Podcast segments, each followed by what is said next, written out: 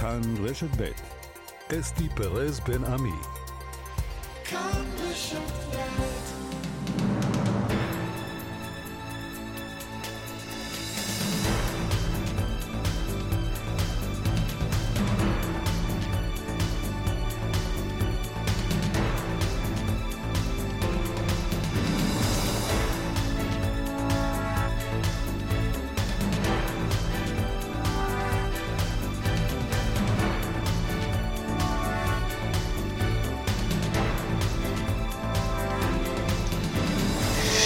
עכשיו, ועוד ארבע דקות וחצי שלום לכם בחצי היום.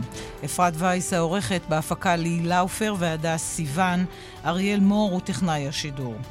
דרמה בבג"ץ בשעות האחרונות, השופט נועם סולברג שולח את נציגי המדינה להשיב להצעתו לבטל את מינויו הקבוע של השופט מני מזוז ליושב ראש ועדת המינויים הבכירים ולתת לו מינוי זמני, זמני מאוד. מיד ורד פלמן עם כל העדכונים מבית המשפט, והפרופסור דניאל פרידמן, מי שהיה שר המשפטים, יהיה איתנו כאן לנתח את המצב. וגם עונש תקדימי בחומרתו, חמש שנות מאסר למפיץ סרטוני נשים ברשת. מי שניהל את התיק הזה מטעם הפרקליטות יהיה מיד אורח בחצי היום. רצח נשים אחרי הרצח הכפול בלוד של אם ובתה. היום נארח את יושבת ראש ועדת, אה, אה, ועדת ביטחון פנים בכנסת, חברת הכנסת מירב בן ארי. מה עושים? מה עושים ולמה לא עושים מספיק? טראמפ ומסמכי ה top secret שנמצאו אצלו, ששם גם מידע על הגרעין שיש למדינה זרה, אנחנו לא יודעים איזה. נדבר עם דני יתום, שהיה ראש המוסד. עוד הרבה עניינים וגם סיפור על מנהרת אופניים חדשה בירושלים. בתרבות, דנה יבגי תהיה איתנו. הנה התחלנו.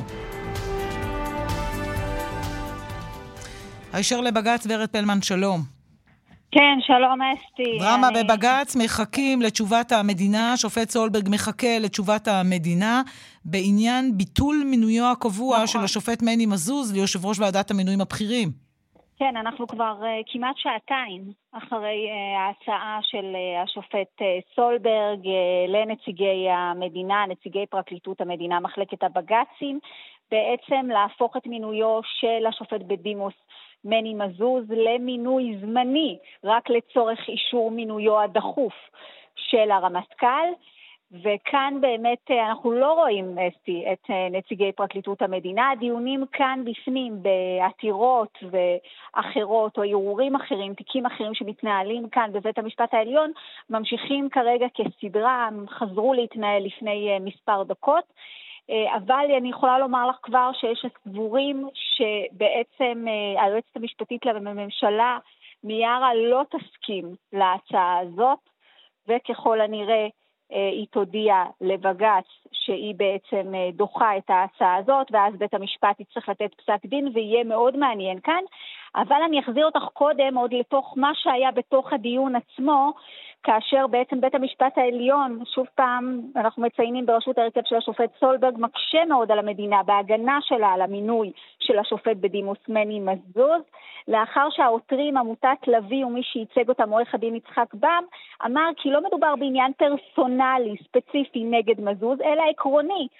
ומזוז בעצמו בעבר, כשהיה שופט עליון, נשען על הנחיות של היועץ המשפטי לממשלה, שקבעו שאין למנות מינויי קבע בעת ממשלת מעבר, ועוד הוא אמר כי כעת בעצם נוצרו שתי מערכות דינים, כך כלשונו סותרות, בין ההחלטה של היועצת המשפטית הנוכחית במקרה הזה של מינויו מזוז, לבין החלטות אחרות במקרים אחרים. השופטים לא הרפו ושאלו שוב ושוב את נציגי המדינה, כיצד ייתכן שלצורך המינוי הדחוף של הרמטכ"ל עושים מינוי נרחב לשמונה שנים? השופטת וילנר הקשתה עוד ואמרה, אסתי, אתם הצגתם בעמדה שלכם שברירת המחדל היא מינוי זמני, נציג הפרקליטות המדינה אמר כאן כי המינוי ליושב ראש ועדת הבכירים הוא מינוי בעל אופי שונה, וכל עיסוקה של הוועדה היא בעניין טוהר המידות, וכי גם הממשלה הבאה תבחר מתוך מאגר מוגבל של שופטים בדימוס.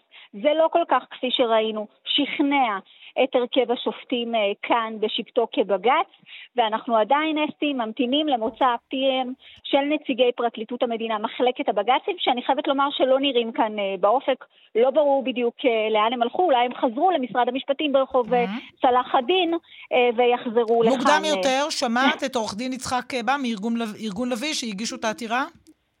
נכון. נשמע אותו? בבקשה. הבוקר ארגון לביא ביקש מבית המשפט העליון דבר אחד פשוט, להכיל על השופט מזוז את אותן קביעות שהשופט מזוז קבע מכס בית המשפט העליון לגבי סמכויות של ממשלת מעבר. הדין צריך להיות עקבי. מה שהשופט מזוז קבע לגבי אחרים צריך לחול גם על מינויו. שופט מזוז כמובן, נכון. וורד תלמן, אה, משפט סיום, מחכים. אנחנו, כן, מחכים וממתינים כאן. אה, גם השופטים לדעתי מאוד מצפים אה, לתשובת פרקליטות המדינה, מחלקת הבג"צים, ואנחנו נשוב ונעדכן כאמור ברגע שתהיה כאן אנחנו מחכים דרוכים, אנחנו דרוכים כאן, ברגע שיגיעו הנציגים ביד עם התשובה של היועצת המשפטית לממשלה. תודה רבה לך. תודה, אסתי. מצטרף אלינו הפרופסור דניאל פרידמן, שר המשפטים לשעבר, שלום, מה שלומך? תודה רבה, מה שלומכם? אנחנו בסדר גמור. אני רוצה להבין בשביל המאזינים שלי, מה קורה עכשיו בפרקליטות? מה קורה עכשיו אצל היועצת המשפטית לממשלה? היא מקבלת החלטה לבד, או שהיא מרימה טלפון לראש הממשלה לפיד ואומרת לו, מה עושים? קודם כל נראה לי שזה, נראה לי ראשית שזה האחריות אה, שלה, על פי הפסיקה שלנו. על פי הפסיקה שלנו, היועץ המשפטי הוא זה ש, אה, שמייצג את המדינה. אני בהחלט חושב שהיה ראוי, שהיה ראוי שתתקשר לראש הממשלה, כי גם פה יש אה, שאלה מדוע ראש הממשלה בחר במינוי של שמונה שנים, מדוע זה היה דרוש, והאם זה, זו הייתה יוזמה, של מי הייתה היוזמה הזאת? האם היועצת המשפטית הציעה לו שמונה שנים, או שזה ברגע, או שזה הוא החליט שזה שמונה שנים, אינני יודע של מי היה הרעיון. בכל אופן זה ברור שזה משותף, שהיועצת המשפטית אישרה את זה. אז, אה, אז זהו, אז זה מה שניתן לומר על הדבר הזה. על העניין עצמו... רגע, עוד לפני העניין עצמו, אני רוצה עוד לשאול אותך על ההחלטה הזו אה, למנות עכשיו אה, אה, רמטכ"ל בתקופה של אה, בין אה, בחירות, ולהעביר את זה בוועדה אה, כזו של עניין הבכירים, שמני מזוז יעמוד אה, בראשה. האם היועצת המשפטית לממשלה קיבלה החלטה נכונה שאפשר יהיה לאשר את המינוי הזה, או שהיו צריכים אה, לחכות אחרי הבחירות? אני חושב בכלל שהעניין הזה של מינוי רמטכ"ל, ובכלל מינויים מן הסוג הזה, צריכים להתבצע. החוק, החוק של המדינה, חוק יסוד הממשלה קובע שלממשלת המעבר מעבר יש כל הסמכויות של ממשלה רגילה. כעת כל הסיבוך נובע מזה שבניגוד לחוק, בית המשפט העליון קבע שהחוק הוא חוק, אבל אנחנו, יש לנו חוק משלנו, ואנחנו אומרים שזה יהיה לא סביר שהממשלה תנהג לפי החוק ות, ות, ותפעל כאילו היא ממשלה רגילה. ולכן אנחנו, בית המשפט העליון, מטילים כעת שורה של, של הגבלות מטעמי סבירות על ממשלת מעבר. ואחת ההגבלות שהם הטילו היא הגבלה שנוגעת למינויים, שצריך להימנע ממינויים וכולי, והיו ויכוחים גם לגבי אמ, מינויי שופטים, אה, שחלק מינו שופטי, שופטים אה, בשלום ובמחוזי, אבל לא בעליון, וחלק לא מינו גם שופטים אה, בשלום ובמחוזי, ויכוחים סביב כל הדבר הזה. אבל זה כמובן היבט אחד של המשפטיזציה. זאת אומרת, החוק קובע דבר אחד, אבל בית המשפט העליון בונה מסביבו מערכת חוקים וסייגים מתוך זה שהוא לא מאמין כאילו שהממשלה תהיה בסדר. אבל אתה זוכר פרשה שהיה אותה. מעורב במועמד לרמטכ"ל, שבסופו של דבר נפסל בגלל שוועדה התחילה לבדוק, זה היה גלנט בזמנו. זה לא שייך לממשלת מעבר. לא, זה לא שייך לממשלת מעבר. כעת כאן אנחנו עוברים ל... להיבט אחר. של הוועדה של בכלל, מה צריך ועדה של, כזאת? של המשפטיזציה. כן. זאת אומרת, אז מגבלה אחת, יש לנו את הסיפור הזה שבית המשפט העליון קבע כללים של ממשלת מעבר. כלל שני שבית המשפט העליון קבע, עוד מערכת כללים שלתפקידים ציבוריים האדם צריך להיות מוסרי. זאת אומרת, אם יש לו דופן מוסרי שלא, שלא הוגדר בדיוק מהו, אבל כמובן, למשל, אם הוא עבר עבירה פלילית חמורה וכולי, אז הוא עלול להיפסל מטעמי חוסר מוסריות. אז הנושא הזה של חוסר מוסריות הוא בהחלט, הוא מעורפל, כי נניח אדם עבר עבירה לפני שמונה שנים או עשר שנים, טוב, אז אה, אפשר לבדוק האם זה עבר מספיק זמן, אז שוקלים את חומרת העבירה לעומת משך הזמן שעבר, לעומת הכישורים שלו למלא את התפקיד. איזה מין אה, שיקולים כאלה. אז הואיל ובג"ץ מת, מתערב ברמת המוסריות של הממונים, הלכה הממשלה ואמרה מה אנחנו נעשה, איך להתגונן בפני הבג"ץ, אנחנו נקים ועדה שלנו שתהיה ועדה לענייני מוסר. אז זו הוועדה שהמני מזוז אמור, היה אמור לעמוד בראשה. כן. זאת אומרת, שולחים את ה... את המועמד, כן. או כל מועמד, שייבדק והאם הוא מתאים מטעמים... ואתה אומר, אה, מה צריך ועדה לבדוק אם סגן הרמטכ"ל אני... מתאים להיות רמטכ"ל, נגיד? נכון. בעיניי, אם לא שמענו תלונה מיוחדת, זאת אומרת, אני יכול לתאר לעצמי מקרה ש, שבסדר, האדם ממלא תפקיד אה, סגן רמטכ"ל ופתאום מישהו טוען שהוא עשה מעשה כזה וכזה. אבל אם לא שמענו טענה כזאת, ואם לא, ולא, ולא נשמע שום דבר, סתם לשלוח אותו לוועדה, אני לא מכיר מדינה אחרת שעושה mm. דברים כאלה, שכל כל מינוי הוא מראש חשוד, שמא יימצא בו איזשהו... עכשיו מחכים ו... לתשובה. אתה, אה, אני לא מבקש ממך לנחש, אבל אתה יכול לנסות להבין מתוך העניין מה, יקבלו את הבקשה של... אה, מה. לא הסיכוי שיקבלו את הבקשה של בית המשפט? הרי אם לא יקבלו את הבקשה של בית המשפט, בית המשפט יכול לכפות את דעתו, אז מה, יש פה זה ברור שהוא, יכול לכפות, כן. ברור שהוא יכול לכפות את דעתו, וברור שקיימים כללים כן. שבעצם במובן מסוים בית המשפט אחראי עליהם, ואחרי זה היועץ המשפטי אחראי עליהם, והם המציאו את מערכת הכללים הזאת.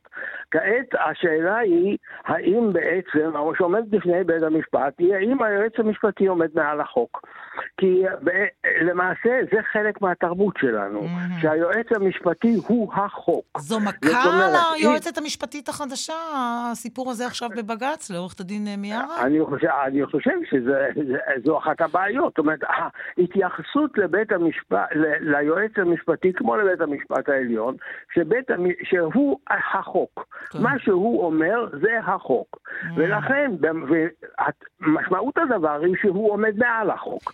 כי אם החוק של היום לא מתאים לו, אז הוא אומר חוק חדש, תגיד, ואז אני עומד מעל החוק. תגיד, הפרופסור פרידמן, יש כאן משהו בשביל... פוליטי בהחלטה הזו?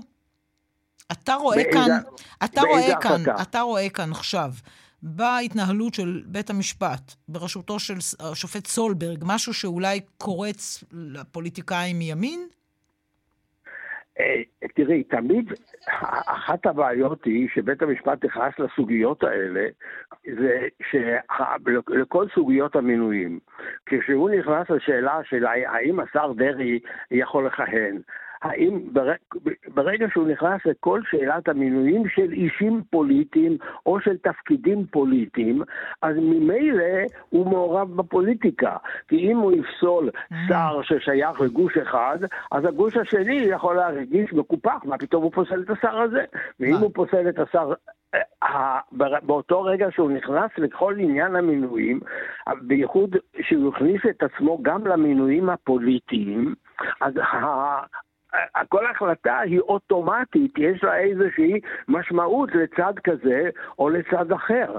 אבל מן הצד, מן הצד השני, תמיד ישנה גם הטענה ההפוכה. זה נכון. האם אין כאן אפליה, וזה בעצם מה שהימין צועק כעת. כן. הוא אומר, יש חוק אחד לגבינו, לנו לא נתנו לעשות שום מינוי, שום דבר, ופה פתאום הכל פתוח, ואפשר למנות גם לשמונה שנים ודברים מן הסוג אז הזה. אז אנחנו נשאר ונחכה לראות מה משיבה המדינה, ש... ומה מחליט יכול... בג"ץ, כן, משפט אחרון. אני לא, אני לא יכול לומר מה, למעשה השאלה שלו היא האם, האם היועץ המשפטי עומד מעל החוק. והוא יצטרך להחליט בזה. אז אם, מה הוא יחליט אם הוא עומד מעל החוק או לא? קשה לי לנחש. נחכה ונראה. ברור לי, ברור לי מה הוא צריך להחליט. מה הוא צריך להחליט? הוא, צריך להחליט שהכללים שחלו כל הזמן, אין פה אין שום סיבה לסטות מהם. אני לא רואה שום סיבה למינוי לשמונה שנים לאיזה תפקיד למשהו שאין בו שום דחיפות. פרופסור דניאל פרידמן, נשים כאן נקודה. נניח שצריך, המקסימום שהם אמרו, אם צריך בכלל לבדוק את, ה, את המוסריות של, של, של סגן הרמטכ"ל שהולך להיות רמטכ"ל, דבר שאגב נראה לי לא מתקבל על הדעת, אבל אם צריך, אז מספיק מינוי זמני, שר המשפטים הפרופ... לשעבר, הפרופסור דניאל פרידמן, תודה רבה לך על השיחה הזו. טוב, כל תודה טוב. רבה. אסף פוזיילוב, שלום. שלום, אסף פוזיילוב. שלום, אסתי. עונש תקדימי, גזר הדין החמור ביותר שניתן בישראל להפצת תמונות וסרטונים של נשים, חמש שנות מאסר, ניתן לפני שעה קלה בבית משפט השלום בבאר שבע לעדן מיכאלוב מאופקים.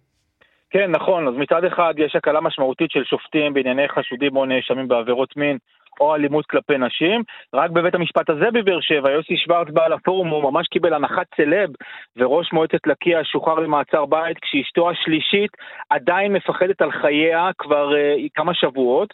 ומצד שני, יש גם בשורות אחרות, כמו עכשיו, קביעת מדיניות של השופטת ענת חולטה, עם העונש החמור ביותר שניתן על העבירה הזאת של הפצת תמונות וסרטונים אינטימיים, uh, חמש שנות מאסר לעידן מיכאלוב, בן 21 מאופקים, שהוא הפיץ תמונות תמונות, סרטונים וגם פרטי קשר של 170 בנות, 40 מתוכן היו קטינות בנות 14 עד 17, בערוצי אינסטגרם שהוא פתח וגם גבה על חלקם תשלום. הנה נשמע את הדברים שאומרת השופטת בקולה מהקראת גזר הדין התקדימי הזה.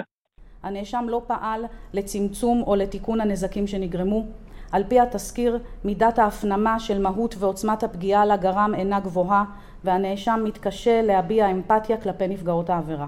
שירות המבחן מעריך קיומה של מסוכנות המלמדת על הצורך בהטלת ענישה המבטאת היטב גם את הרתעת היחיד. נוכח קיומו של מניע כלכלי ורווח כספי כתוצאה מהעבירה והפגיעה גם בערכים מוגנים חברתיים כלליים מעבר לפרטניים, היה מקום להטיל על הנאשם גם קנס כספי משמעותי. כן, אגב, אי אפשר שלא לשים לב שמערכת המשפט היא בוחרת לבצע את אה, פיילוט השידור הזה ששמענו של גזרי דין, אה, אפשר להגיד כשנוח לה, בדיונים שהם מציגים אותה בצורה מחמיאה, ובדיוק להפך מהדימוי שנוצר לה בציבור בגלל עונשים מקלים לעברייני מין, כמו אלון קסטיאל למשל, והיו הרבה אחרים, דווקא היום בחרו לצלם דווקא את הדיון הזה עם גזר הדין התקדימי והמחמיר הזה. אני שוחחתי כאן אה, מחוץ לדיון עם אחת הנפגעות של עידן מיכאלוב, היא כיום בת 21, היא משרתת בתפקיד משמעותי בצה"ל, והיא אומרת, אני מקווה שהוא ירקב בכלא. הנה נשמע אותה ואת אימא שלה.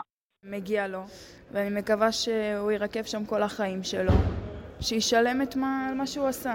אתם הופתעתם, חמש שנים זה יכול להיות אפילו תקדימי, עונש מאוד כבד. זה לפי מה שהבנתי זה הכי גבוה שהיה עד עכשיו, אז אה, אני אומרת תודה ושמה את זה כביכול מאחוריי. את האימא. אני מאוד שמחה ש... הגיע הזמן שבאמת יטפלו כמו שצריך. היה צריך לקבל יותר על מה שהוא עשה לבנות האלה.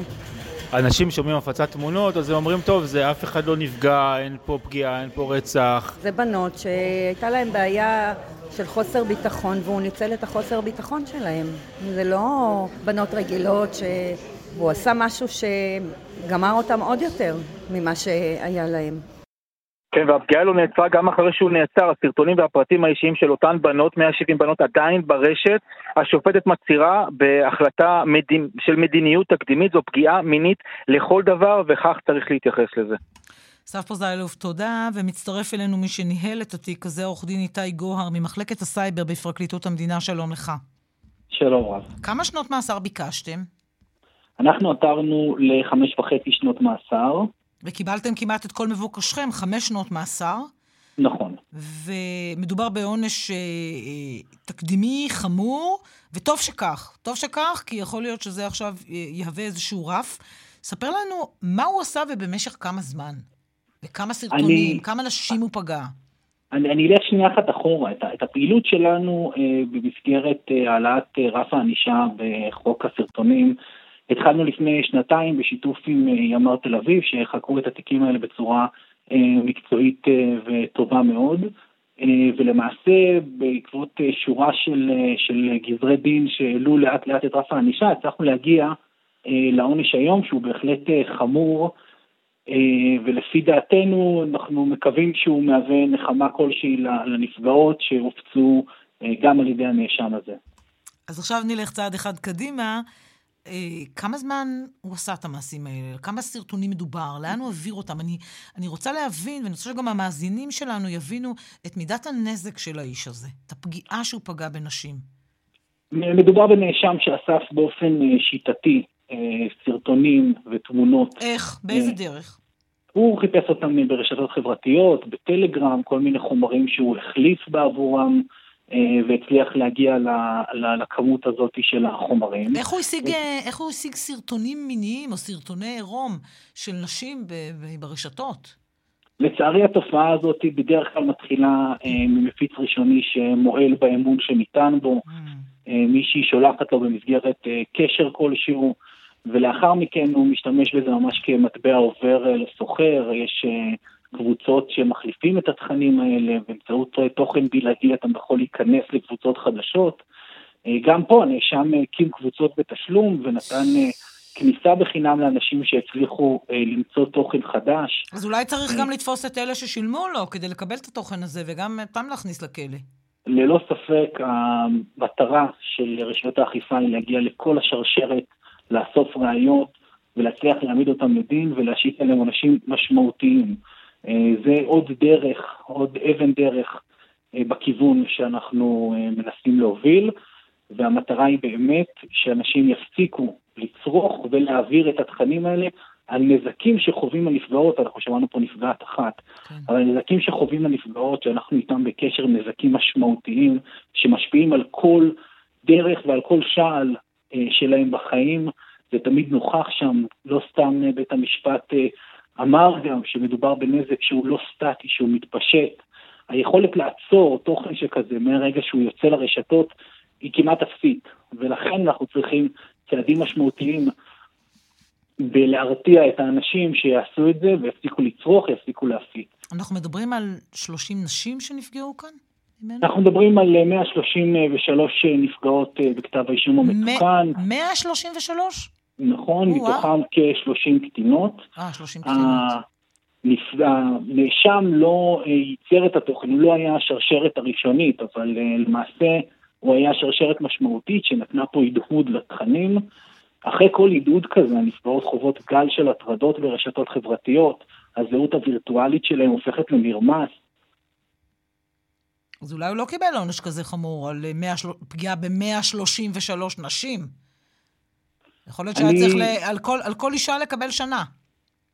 אנחנו כרגע אה, פועלים וממשיכים בקו של לנסות להעלות את הרף, וכרגע אנחנו באמת אה, נמצאים בפסק דין שהוא תקדימי, חשוב, חמור, עם אמירות נורמטיביות שישמשו אותנו בהמשך. יש למדינה, עורך הדין אה, גואר, איזושהי דרך לעצור תוכן כזה שהוא ברשת, למחוק אותו? אתה ממחלקת הסייבר בפרקליטות המדינה, יכול להיות ש... תוכל, תוכל לסבר את אוזנינו בעניין הזה. אחרי, ש, ש, אחרי שזה כבר רץ לרשתות, נגיד האיש הזה, אתם יכולים למחוק לו את כל האתרים? אנחנו במסגרת החקירה סגרנו את כל הקבוצות ומחקנו את התוכן אה, הזה ספציפית, אבל אין שום דרך לעצור אה, את, אה, את המשתמשים, אם הם שמרו באופן מקומי את התוכן והפיצו את זה אחר כך, אה, ולמעשה אין דרך אפקטיבית לחסום את ההפצה. לסיום אה, שיחתנו, אולי עצה לנשים, גם לגברים, שמשתמשים ברשת ולעיתים מעבירים תמונות שעלולות אחר כך להביך אותם, אה, מתוך הניסיון שלך. העצה הראשונית שלי היא לנסות ולדאוג שלא יהיה תוכן כזה. אה, אנחנו פוגשים נשים שלא רק העבירו את התוכן מיוזמתן, נשים שהניחו את הטלפון בתיקון והטלפון שלהם נפרץ, ואז התכנים זלגו החוצה, אה, או נשים שהניחו את הטלפון איפשהו ולאחר מכן אחד החברים הוציא את זה החוצה. הדרך הכי בטוחה שזה לא יקרה זה לא, לא לשמור כאלה תכנים וגם לנסות לא לצלם אותם בכלל. עורך הדין איתי גוהר, מחלקת הסייבר, פרקליטות המדינה. אה, מי שניהל את התיק הזה עם עורכת הדין ענבל קליין. תודה רבה לשניכם. להתראות. פרסומות. 12 עכשיו עוד 32 דקות. רצח נשים בישראל. נמשכת חקירת הרצח הכפול של מנר ובתה חדרה חג'אג' בלוד ופציעת הבת, אה, אה, האחות מרים. מפכ"ל המשטרה שבתאי התייחס לפני זמן קצר לכך. עבריינים שמתכננים רצח של אימא ושתי בנותיה הקטנות הם עבריינים מהזן השפל והאכזרי ביותר שיש. אנחנו מבינים לא מעט מחקירת האירוע עד כה, זו חקירה שעומדת היום בראש סדר העדיפויות של כל משטרת ישראל ואני מתכוון לכך. אני מציע לכל מי שחושב לבצע מעשה כל כך ברברי וקשה, לחשוב שנית. המתנגשים שרצחו את מנר וחדרה הפכו למבוקשים מספר אחד שלנו, לא נשקוט עד שלא נשים עליהם את היד ונדאג שישלמו את המחיר היקר ביותר שמערכת אכיפת החוק יכולה להשית עליהם. שלום לחברת הכנסת מירב בן ארי. לא, אני מכוון. שלום לחברת הכנסת מירב בן ארי, את בשידור. שלום, אהלן, צהריים טובים. יושבת ראש ועדת אה, ביטחון הפנים של הכנסת, את מיש עתיד, ושמענו עכשיו את המפכ"ל אומר, בראש סדר העדיפויות שלנו, המבוקשים, הראשיים עכשיו של משטרת ישראל, זה הרוצחים של אה, בנות משפחת אה, חג'אג' בלוד. אני כן. שואלת אותך, מניסיונך, מה המידע שמגיע אלייך, יש פער גדול בין המילים, בין ההצהרות, בין הכוונות, לבין מה שקורה אחר כך בשטח, ספציפית בחברה הערבית? אני חושבת שדווקא בשנה האחרונה, בטח עם ההקמה של התוכנית מסלול בטוח, של התוכנית של הממשלה לטיפול בפשיעה בחברה הערבית, דווקא במקרה הזה יש הרבה חיבור בין מה שנעשה כתוכניות, כמציאות בשטח, לבין כמובן המלחמה העיקשת שלנו. ברור לי שאחרי הזנחה של שנים, קשה מאוד, לא פשוט, לתקן, כי הפשיעה בחברה הערבית, לצערי, בשנים, פשוט במשך שנים, הוזנחה, לא עניינה את מקבלי ההחלטות, ובעצם רק בשנה האחרונה ששמנו את זה על סדר היום, כולל תקציבים, כולל תוכניות, כולל שוטרים, כולל מעורבות של משרדי ממשלה, שזה מרשות המיסים, משרד האוצר, למשרד המשפטים, לבתי המשפט, באמת להבין שאנחנו במלחמה כוללת. כן, אנחנו צריכים עוד זמן, וברור לי שהמלחמה בעיצומה, ובמלחמה כמו במלחמה, כמו שאנחנו רואים, אנחנו איבדנו באמת אנשים שמשלמים, חפים מפשע, שמשלמים בחיים שלהם. באמת, פשוט אין לי מילים לתאר את הזעזוע שאני... ואני אומרת לעצמי, כאילו, ברור לי שזה תהליך שייקח כמה שנים, אבל אנחנו, בוודאי שאנחנו בעיצומו, ואותם כוחות שהמפכ"ל אה, מעביר ללוד, ובצדק, כדי לשמור על הסדר הציבורי, אלה כוחות שאנחנו תגברנו ואף מימנו. אני רוצה להזכיר חצי שבשומר כן. חומות חיילי מג"ב הגיעו לשטח ללוד ועכו בלי אפילו אפודים וקסדות. הדבר הכי בסיסי לא היה, ואנחנו תגברנו את מג"ב, תגברנו את היס"מ, וכן, אבל ודאי שזה מלחמה, והתהליך עוד ארוך, אבל אנחנו שם. אנחנו שם, והממשלה הזו נחושה. אני יכולה להגיד לך מהשרים, באמת אל מפכ"ל המשטרה ולשוטרים בשטח. יש מפקד תחנה מצוין בלוד, שעושים עבודה מאוד מאוד קשה. אבל עדיין החברה הערבית, כן, עדיין כן. הפשיעה בחברה הערבית ממשיכה, והיא יומיומית, נכון, והיא קשה, והיא בלתי נסבלת, עם מסלול בטוח ולמרות מסלול בטוח, ועדיין כל מי שאני מראיינת כאן מן החברה הערבית, כולל אישי ציבור, כולל חברי כנסת, באים בתחושה שלא כן. עושים מספיק כי מדובר בערבים. זה סתם תחושת בטן בדיוק, שלהם? אז אני רוצה להגיד לך שזה בדיוק הפוך. בדיוק הפוך. כי את האלף מאה שוטרים שתגברנו את המשטרה ב-21, 22, כולם הלכו לחברה הערבית. כולם. את אומרת, הם מקבלים עכשיו יותר אמצעים, זאת אומרת, סוג של אפליה מתקנת, את אומרת? בוודאי. אבל יש פחות פענוחים שם. ברור לי שהעומס על המשטרה גדול, ובסוף המשטרה צריך, ולא סתם ראש הממשלה הציג תוכנית עכשיו של חוק וסדר של להגדיל את המשטרה ב-5,000 שוטרים. ברור לי שיש עוד הרבה עבודה, אבל גם את 1,100 השוטרים שתגברנו עכשיו, כולם הלכו לחברה הערבית. כולם. את חושבת שבתחנת תל אביב לא צריך שוטרים? את חושבת שבקריית שמונה לא צריך? אבל הבנו שהמלחמה שלנו היא בפשיעה, ושם, את mm-hmm. יודעת שאני השארתי בוועדה פיקוח עירוני ברשויות ערביות, אבל כן, גם החברה הערבית צריכה לשתף פעולה. אני יכולה לתת לך דוגמה נהדרת מהשבוע, שהייתי בצפון, בתחנת משגב, כן. שגם היא מתוחה עד הקצה, ואני יכולה להגיד לך ששתי רשויות, גם עראבה וגם סכנין, שתי רשויות מורכבות, עם מחוללי פשיעה גדולים, אז ראש הרשות בעראבה הבין ולקח את השיטור עירוני, שוב פעם, תקציב מלא של המשרד לבט"פ. לא תקציב של הרשות, תקציב של המשרד לבט"פ. אבל לעומת ראש עיריית אה, סכנין, לא הסכים לקחת שיטור עירוני. אז כן, צריך להגיד, יש גם אחריות של ראשי הרשויות ושל חברי הכנסת להבין שאנחנו במלחמה וצריך שיתוף פעולה. למה לא לעשות שיטור עירוני בסכנין, שיש שם כל כך הרבה פשיעה, mm. שהמדינה מוכנה לממן?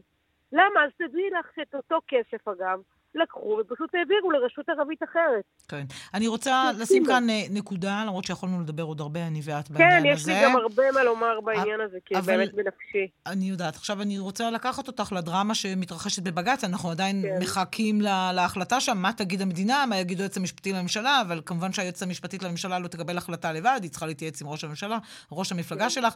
אולי עשיתם טעות כשהחלטתם למנות את מני מזוז לשמונה שנים ליושב ראש ועדת הבכירים, ולא אמרתם, בסדר, מינוי זמני עכשיו עד אחרי הבחירות, ויכול להיות שבג"ץ עכשיו הולך לתת לכם אה, סתירה. קודם כל, אנחנו כמובן, אה, אני מגבה את היועצת המשפטית לממשלה, אני חושבת שהיא עשתה עבודה טובה מאוד, והנה אני כבר אומרת לך, המדינה הזאת נמצאת כבר שלוש שנים בלופ אינסופי של מערכת בחירות. צריך כן לאפשר מינויים של בכירים גם בתקופה של בחירות. ואני פשוט אומרת, כאילו, כל פעם, הרי גם על מירון עכשיו באו ואמרו לנו, אבל אתם בבחירות, אז אין לעשות. אז את חושבת שהשופט סולברג טועה? זה מה שאת אומרת. אני, אני חושבת שהיועצת המשפטית לממשלה תתייעץ עם ראש הממשלה ועם כן. השרים הבכירים, ונקבל את ההחלטה הטובה. אני לא נותנת uh, ציונים לאף שופט, אני אומרת בוא ניתן ליועצת המשפטית, גם אנחנו בעיצומה של הדרמה, בואי ניתן לה לקבל את ההחלטה. אני כן סומכת עליה ונותנת לה גב.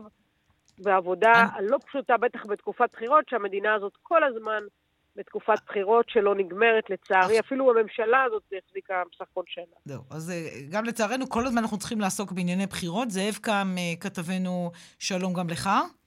שלום אסתי, צהריים טובים. וחברת הכנסת אה, בן ארי, תישארי איתי, כי אני רוצה לשמוע את הדיווח שלו, שלפי מה שאני מבינה מן האיתותים שלו, הוא קשור ביש עתיד, ויכול להיות שיהיה לך מה להגיב עליו. אולי תביאי לנו מידע חדש שאנחנו לא יודעים. זאב, מה קורה? אני מבינה שיש איזשהו קרב מלוכלך במיוחד בין יש עתיד למפלגת העבודה. נכון, אם תרצי, סוג של עימות שהולך ומסלים. תראי, מפלגת העבודה, יש פה דם רע שקשור ברצון של ראש הממשלה אה, יאיר לפיד, שהעבודה ומרצ יתאחדו, ובעבודה מרגישים שהוא עובר גבולות בדרך לשם. כלומר, במסגרת הרצון שלו לשכנע אותם, הם מרגישים שזה כבר הליכה על הראש שלהם יותר מאשר מה שהיה אה, בעבר, עד כדי כך שהוא עושה להם נזק, לפחות אה, כך אומרים אה, בכירים אה, בתוך מפלגת העבודה. אני אתן לך דוגמה אחת לטענה מהסוג שהם מעלים. אתמול דווח בכמה מקומות על כך שצפויה פגישה בקרוב בין לפיד לבין יושבת, יושבת ראש מפלגת העבודה מרב מיכאלי, שכבר תואמה או תתואם או הגיעה בקשה לפגישה מהסוג הזה. אומרת מרב מיכאלי בשיחות סגורות, זה שקר.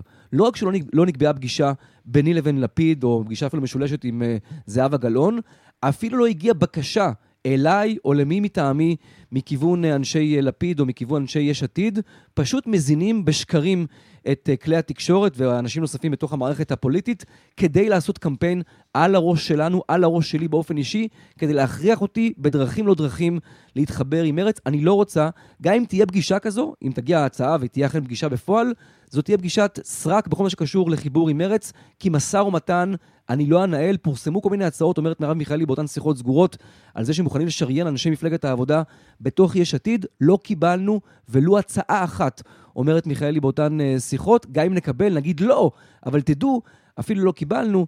הנה דברים שאומרת לנו חברת הכנסת אה, נעמה לזימי, מספר 2, אחרי מרב מיכאלי. Mm-hmm. אם תרצי, עם אמירות לא פחות אה, כלפי יאיר לפיד עצמו. הנה.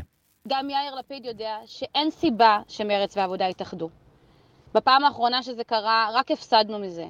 הפעם הזו בבירור רואים ששתי המפלגות עוברות את אחוז החסימה. מפלגת העבודה גם תגדל. אני מציעה, במקום לעסוק פנימה ולפגוע במפלגות הגוש, שיאיר לפיד יעזור לנו לתחבורה ציבורית בשבת, בחלון הזדמנויות שלא היה כאן שנים ארוכות, והגיע הזמן שנתקן את העיוות הזה שפוגע בכולנו. נגיד לסיום אסתי, הדם הרע הזה הולך להתגבר, כי יש עוד שבוע ויום עד לסגירת הרשימות. עד הרגע האחרון, הדבר הזה צפוי להימשך, אסתי. חוות, תודה רבה, זאב. חברת הכנסת אה, בן ארי, אני חוזרת אלייך. מי משקר כאן? יאיר לפיד?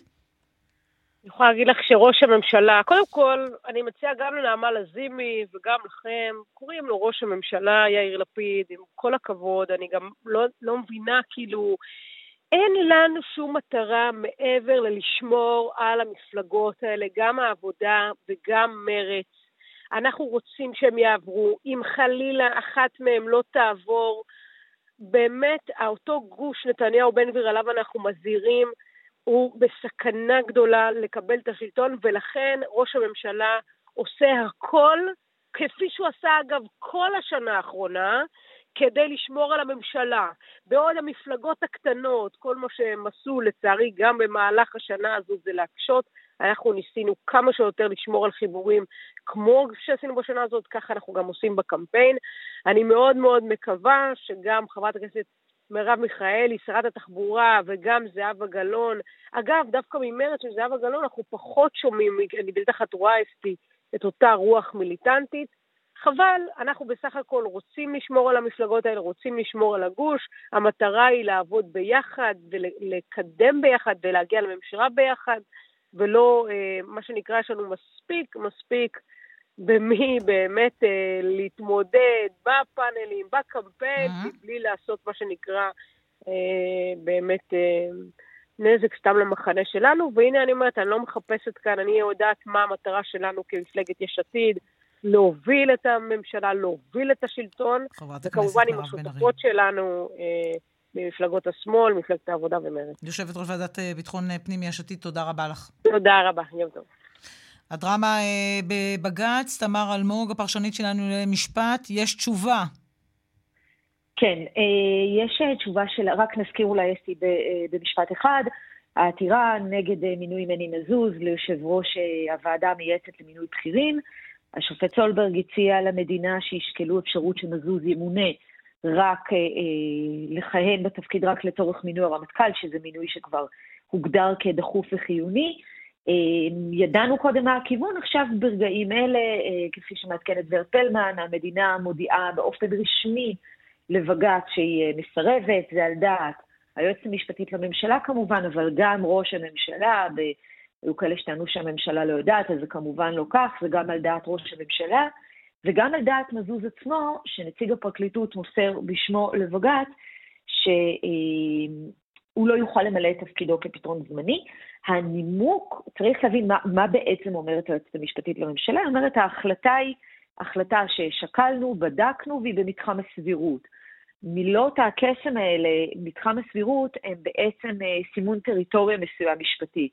כי הכלל הוא שבג"ץ לא מתערב בהחלטות הרשויות, כולל היועצת המשפטית לממשלה, אלא אם הן חורגות ממתחם הסבירות, ועל כן בעצם עכשיו השאלה תהיה אם בג"ץ מקבל את הטיעון הזה, אם הוא יקבע שההחלטה חורגת ממתחם הסבירות, אז הוא יכול לבטל אותה, אם לא, אז הוא לא ייגע בה.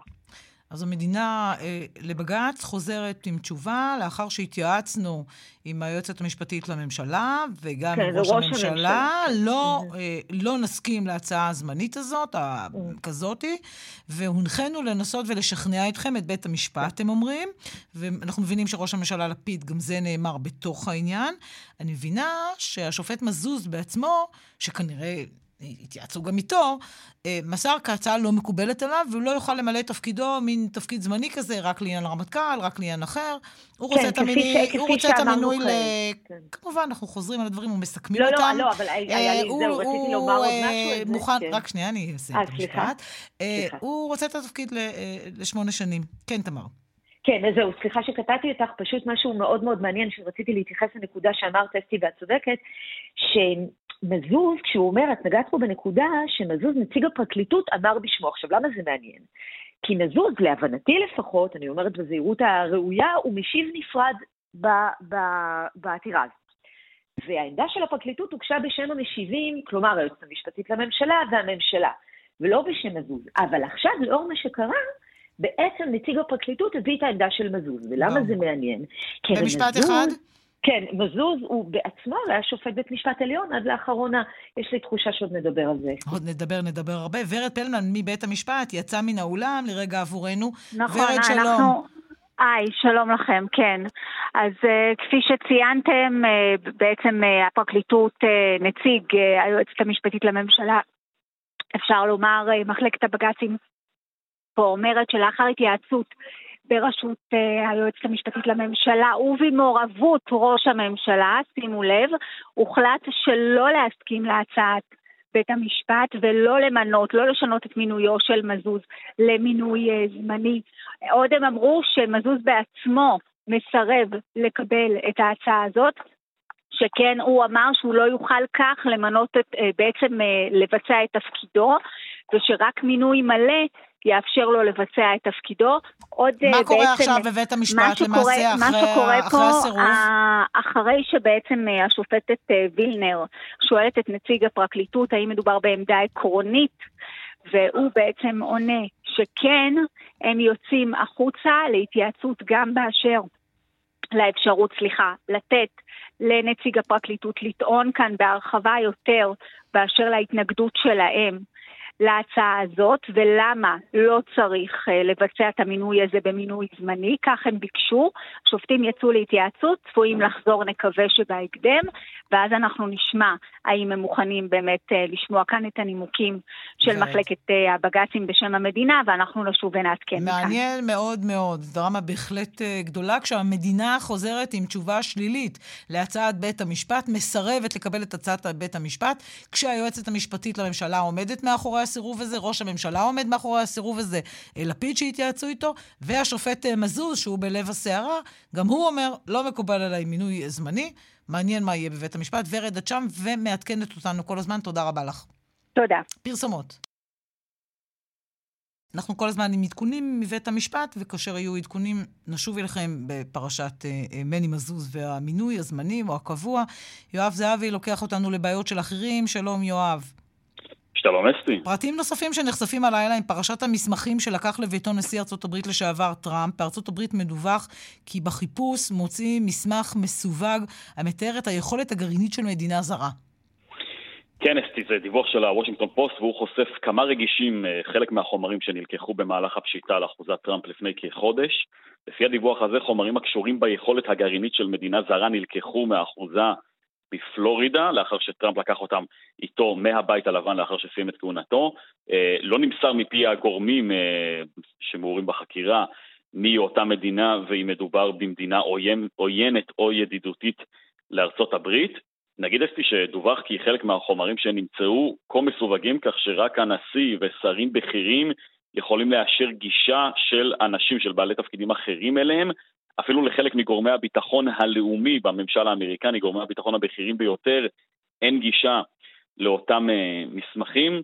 Uh, זה קורה כמה שעות למעשה אחרי שבית המשפט נעתר לבקשה של עורכי דינו של טראמפ ואישר למנות מפקח חיצוני לבדיקת החומרים שנמצאו באחוזה. זה מהלך שעשוי לעכב את החקירה הפלילית שמנהל משרד המשפטים בנושא הזה. העתירה של טראמפ אה, הוגשה אה, בעקבות למעשה הביקורת שהוא מעביר על הגופים הפדרליים, שיש כאן התערבות פוליטית למעשה, כל החקירה הזאת היא חקירה פוליטית, אה, וביל בר, וויליאם בר, שהיה שר המשפטים, תחת ממשל טראמפ, הוא התראיין אמש לרשת פוקס ניוז, הלילה למעשה לרשת פוקס ניוז, והוא נעמד דווקא אה, לצידו, לא דווקא, אבל הוא נעמד לצד הממשל הפדרלי, ולא לצידו של מי שהיה הבוס שלו בעבר, הנה בואי נשמע את הדברים. I think was wrong, and I think the government should appeal it. Uh, it's deeply flawed in a number of ways.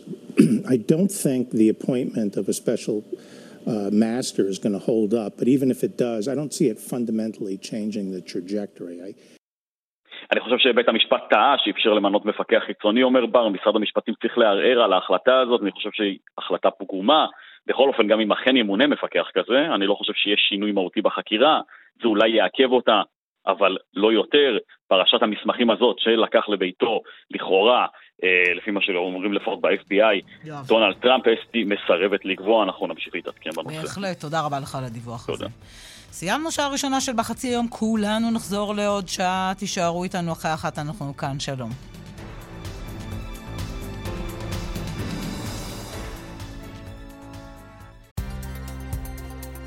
כאן רשת ב' אסתי פרז בן עמי.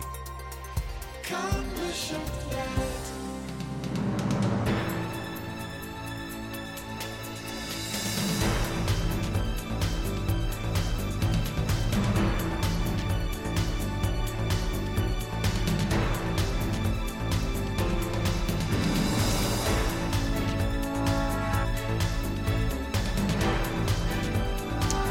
עכשיו אחת ועוד חמש דקות בחצי היום, שעה שנייה של משדר הצהריים של רשת ב', העורכת אפרת וייס, בהפקה לילה לאופר והדס סיוון, ואריאל מור הוא טכנאינו. ואנחנו חוזרים אל הדרמה בבג"ץ שמלווה את השידור שלנו, השופט אה, סולברג.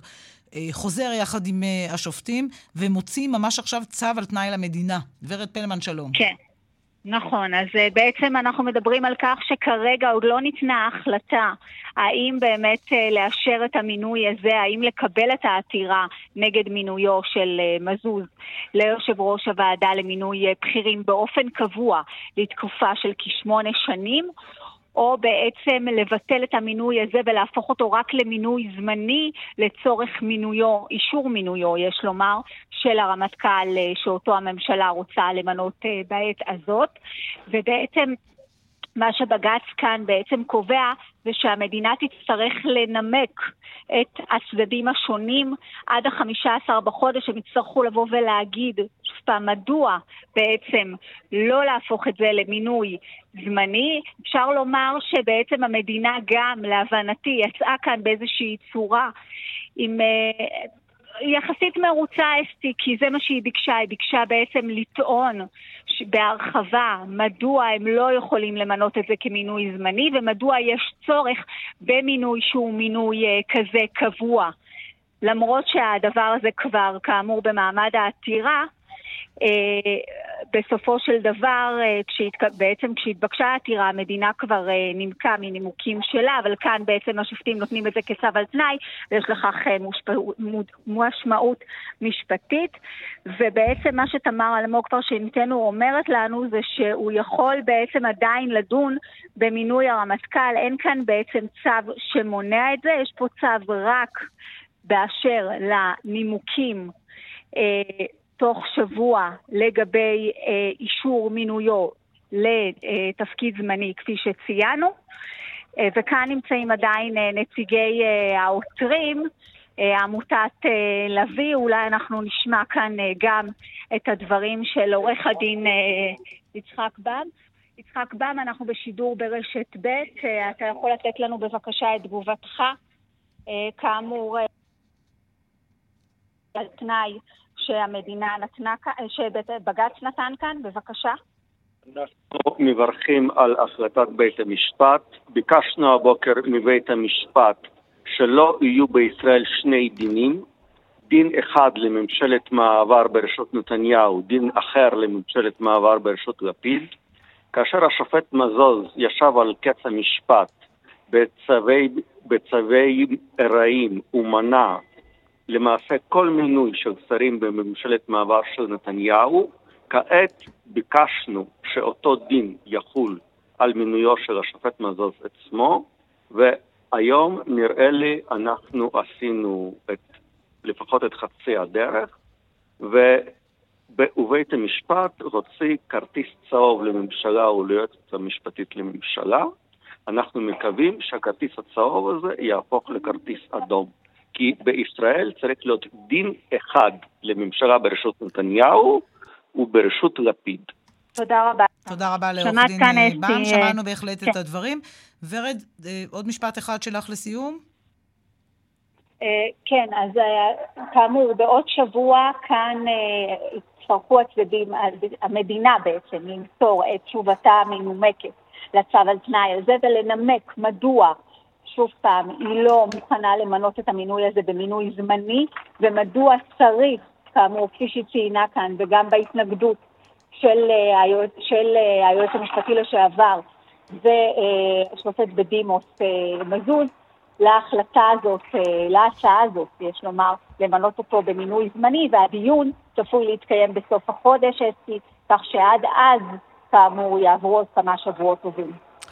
תודה רבה לך, ורד פלמן. תודה. מצטרף אלינו עורך דין דל אלדד, מי שהיה ראש המחלקה הכלכלית בפרקליטות המדינה. שלום, דן. שלום, אסתי. משרד אלדד אה, אה, פרץ, ואתה מייצג גם את גל היר, שתכף נדבר גם עליו. נספר למאזיננו שבאת לש... לשם העניין הזה של גל הירש, אבל הנה נפל לנו העניין הזה, וכמובן שאבקש את תגובתך קודם כל אה, בסיפור הזה. בג"ץ, תשמע, זה דרמה, זה לא קורה כל יום, מוציא צו על תנאי למדינה, למעשה ליועצת המשפטית לממשלה, הם צריכים להשיב. למה לא יקבלו את הבקשה שלו שהמינוי של אה, אה, מזוז, שאנחנו מבינים לא מסכים לכך, יהיה זמני? מה אתה אומר, מבוכה גדולה ליועצת המשפטית לממשלה מיארה? קודם כל בואו נסתכל על חצי הכוס המלאה, על הצד החיובי שלנו כאזרחים במדינה, כחברים בקהילה המשפטית שלה. אה, יש לנו בית משפט, ובסופו של דבר, אה, תשאלי כל אחד אה, כמעט, יגיד לך את הדברים האלה, בית המשפט לא מסוגל לבקר החלטות שקשורות לאחד משופטיו, לשופט בדימוס של בית המשפט הזה. אה, והנה מסתבר שבית המשפט, אה, כשמביאים אליו דברים שנראים לו מוזרים, אה, תמוהים אפילו, הוא יודע לשאול את השאלות, גם להציע הצעה שבעיניי הייתה הצעה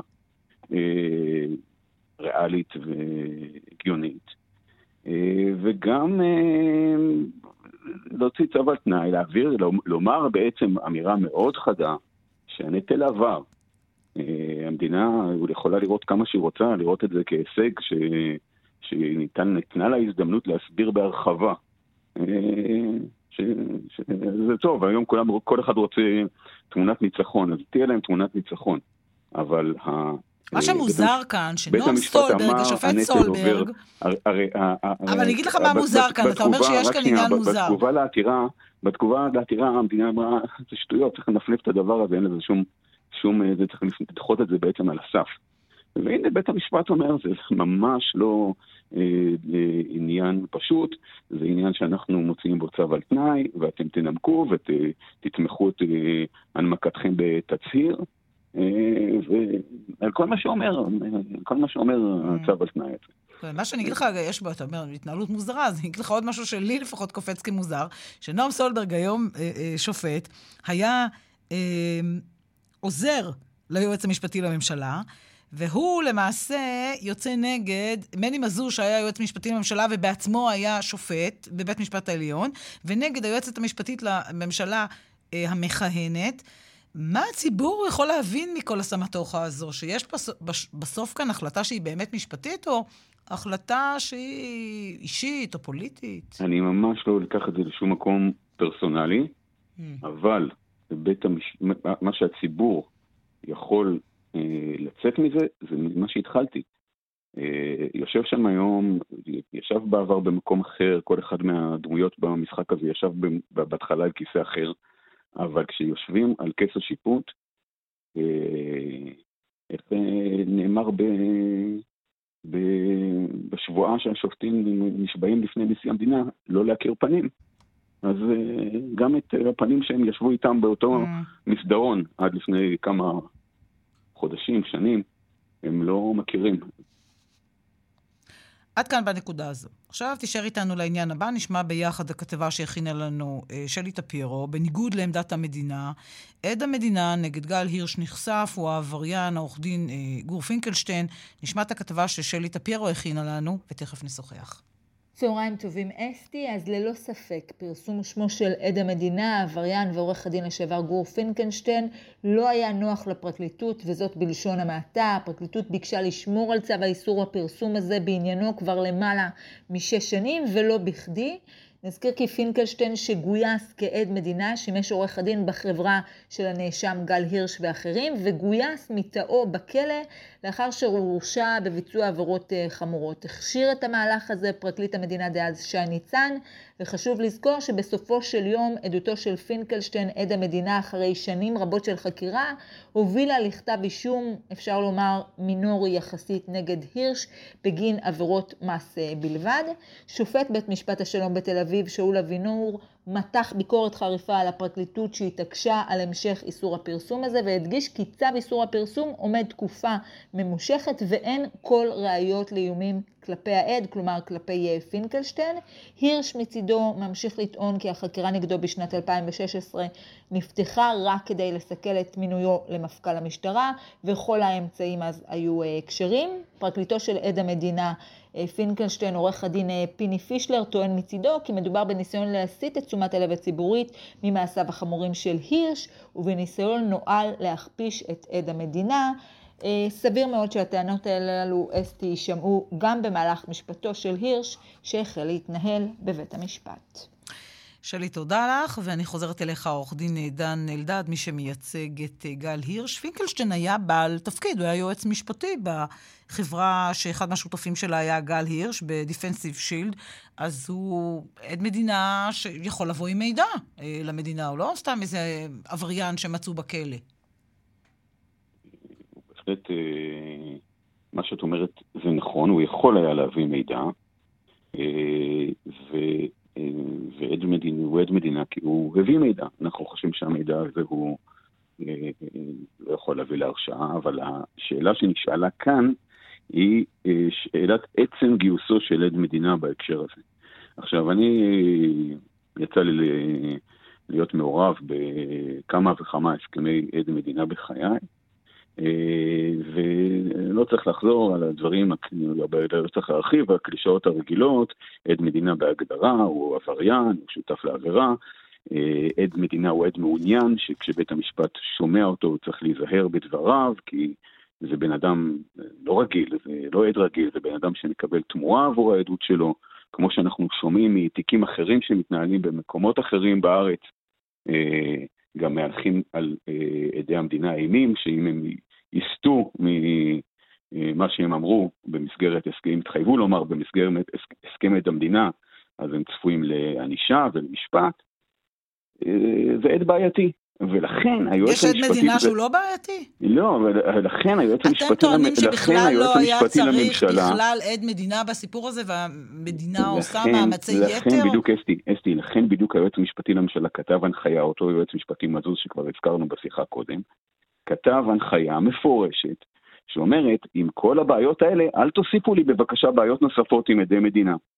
ולכן הוא אמר, ככלל, ולמעט חריגים מוצדקים, אני קורא מהנחיה, לא ייחתם הסכם כאמור עם אדם שהורשע בעבר בעבירה שיש בה יסוד של אי אמירת אמת או הטיית משפט, כגון עדות שקר או שיבוש הליכי משפט. עכשיו, אני לא בא להשמיץ את גור פינקלשטיין. אה, אתה לא צריך להשמיץ אותו, הוא כבר מושמץ בפני עצמו, כי הוא אסיר, מורשע. ובית המשפט הרשיע אותו בשיבוש הליכי משפט. ואין מקרה, אני לא מכיר מקרה אחד, שבו, וגם שאלתי כמה פרקליטים שהתעסקו בתחום הזה של עדי מדינה, לא מכירים מקרה אחד שבו הביאו לבית המשפט, שהמדינה התיימרה להביא לבית המשפט כעד מטעמה אה, וכעד מדינה, כל הבעיות שבזה, כן? שוב אני חוזר. אה, להביא אדם שהורשע כבר בבית המשפט בעבירות של מהימנות, בעבירות של שיבוש הליכי משפט. אתה, אלה בדיוק... אתה מצליח להבין למה המדינה כל כך הרבה זמן, ו- ועד הרגע האחרון ממש, שבית המשפט לא קיבל את דעתה, ניסתה להסתיר את שמו? בסדר, יש לכם עד מדינה, אוקיי. אני, מה אני אתם מסתירים להגיד... אותו? מה יקרה? אני חייב להגיד שזה היה אחד האירועים המביכים שהיו בחיי.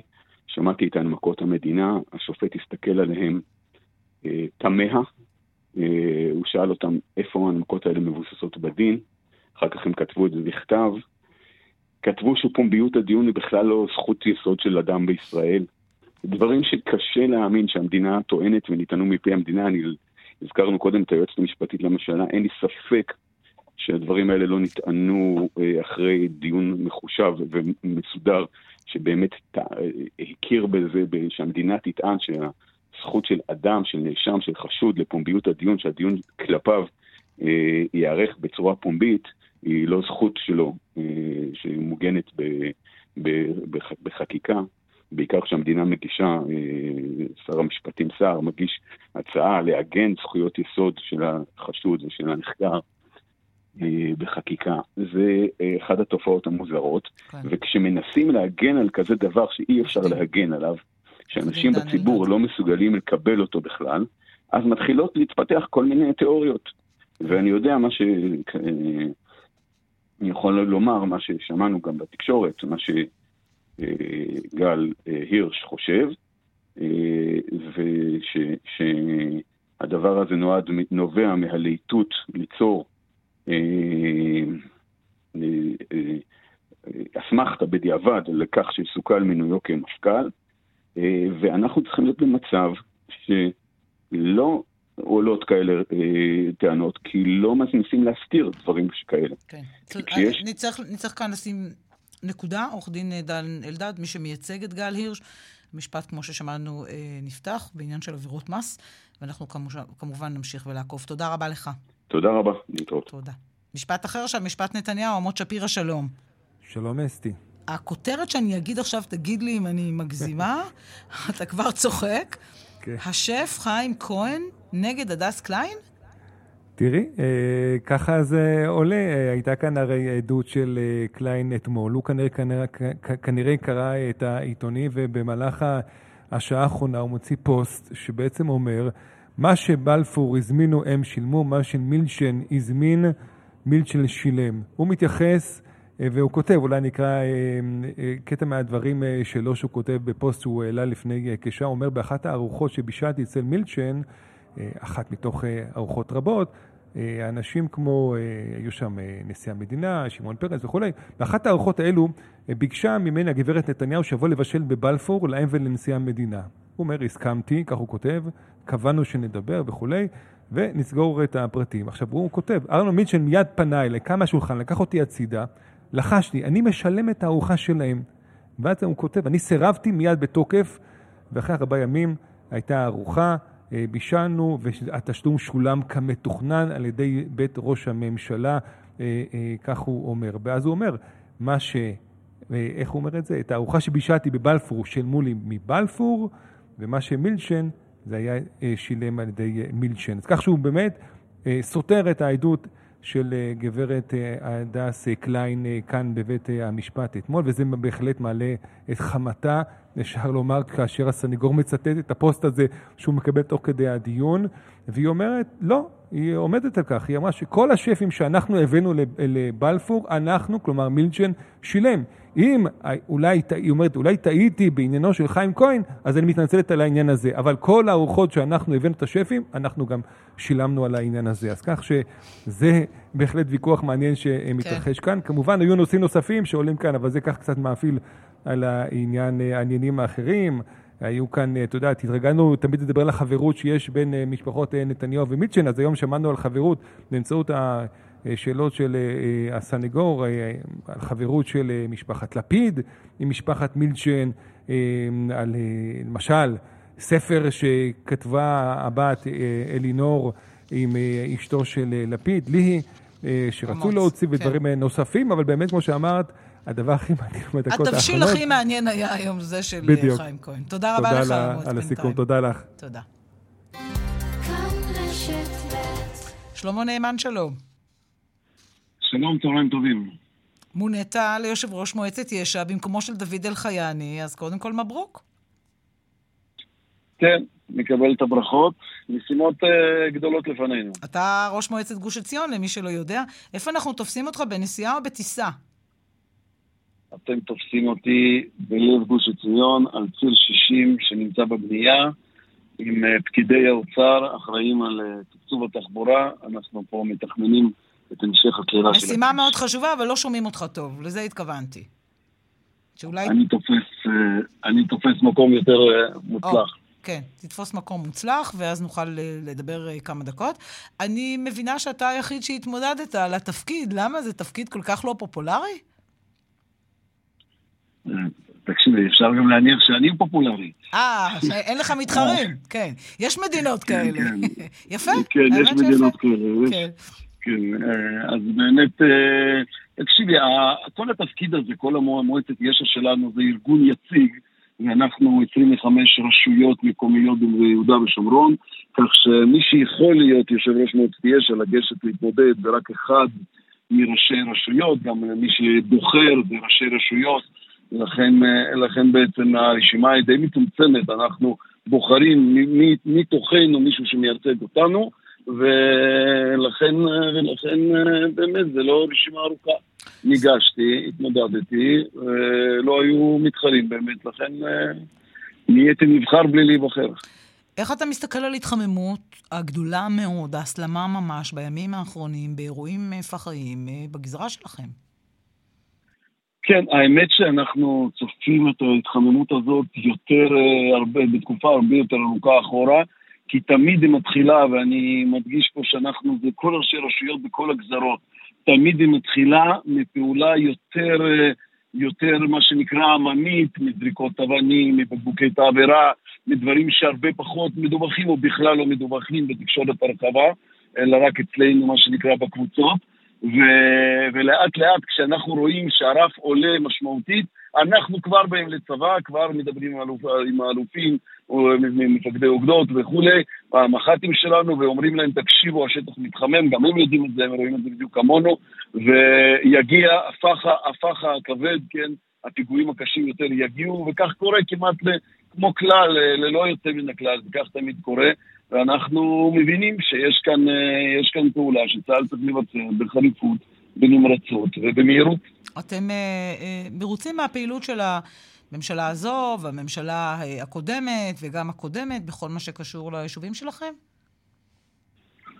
אה, מרוצים? לא, ודאי שלא מרוצים. הבדלים? הבדלים אתה מוצא בין הממשלות? מוצאים. מוצאים הבדלים גדולים, ובאמת אה, אני מוכרח לומר שלמרות שכולנו, איך אומרים, במדינת ישראל כל אחד הוא איש פוליטי, כן, אז כולנו גם אנשים פוליטיים, חברי מפלגות, גם אני חבר מפלגה, אבל, אבל מה שמייחד את מועצת יש"ע שיש בינינו כל מיני אנשים עם כל מיני הצבעות, יש לנו ציבור חרדי, ציבור, ציבור שמצביע למפלגות מרכז-שמאל, כן, כמעט, ממש כמעט כל המצביעים, אולי חוץ ממפלגות ערביות, זה באמת מוגזם, אבל אה, ממרץ ועד אה, איתמר בן גביר, כולם, כולם מיוצגים כאן. אצלנו, ו- ואני, ואני מוכרח לומר שה, שההערות שלנו, שדעות שלנו לממשלה הן לא פוליטיות בהכרח, הן בעיקר על מה היחס להתיישבות.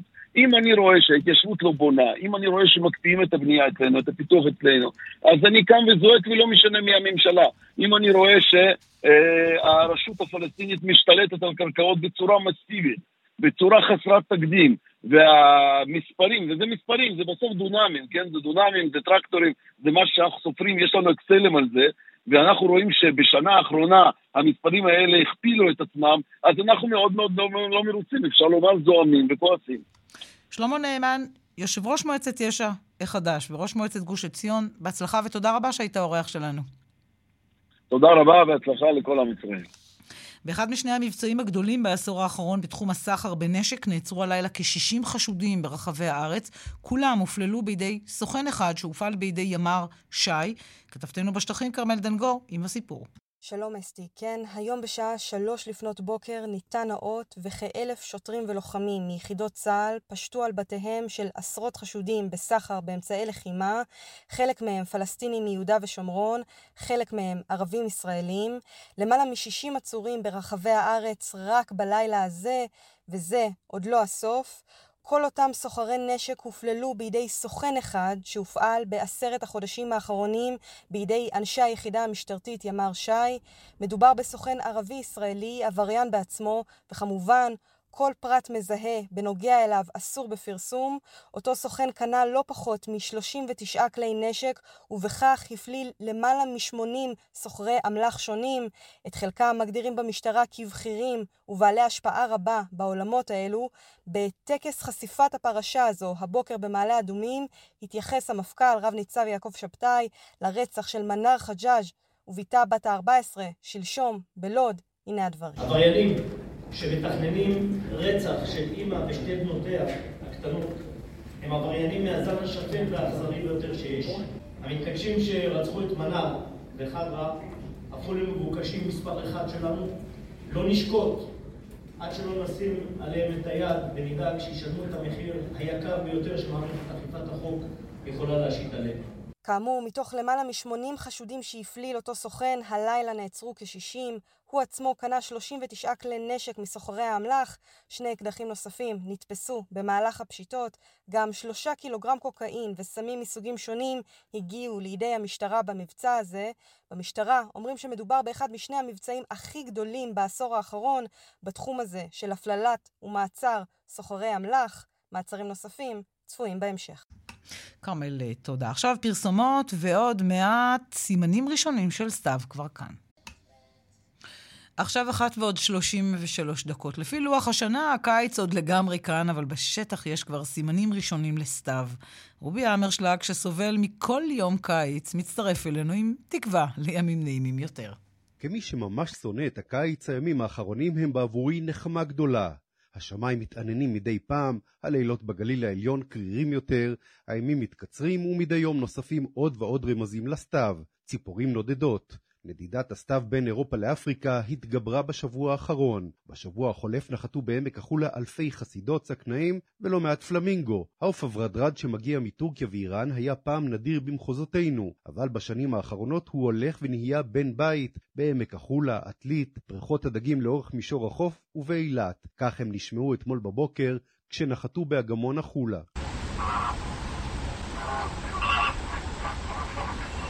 באגמון החולה הושלם בעת האחרונה מיזם של מצלמות מעקב שמאפשר לכולם לצפות בעופות הנודדים בלי לצאת מהבית. בשבועות הקרובים יגיעו לכאן גם מי שהפכו מזמן לאטרקציה תיירותית, אבל בשנה האחרונה חל פיחות במעמדם. העגורים. בשנה שעברה הם הואשמו בהבאת שפעת העופות שקטלה אלפים מהם וגם מאות אלפי עופות בלולים בצפון. החשש עדיין קיים. באירופה התגלו בעת האחרונה כמה מקרים של המגפה. כעת יש לקוות שהמראות הקשים של החורף האחרון לא ישובו על עצמם. בחודשים הקרובים יעברו מעלינו חצי מיליארד ציפורים נודדות, חלקן זהירות וחלקן גדולות יותר, ולנו רק נותר להרים ראש וליהנות מהמראה, ומי שיוריד את הראש למטה יראה כבר המוני חצבים בכל קצוות הארץ. יש תקווה. הסתיו תכף כאן.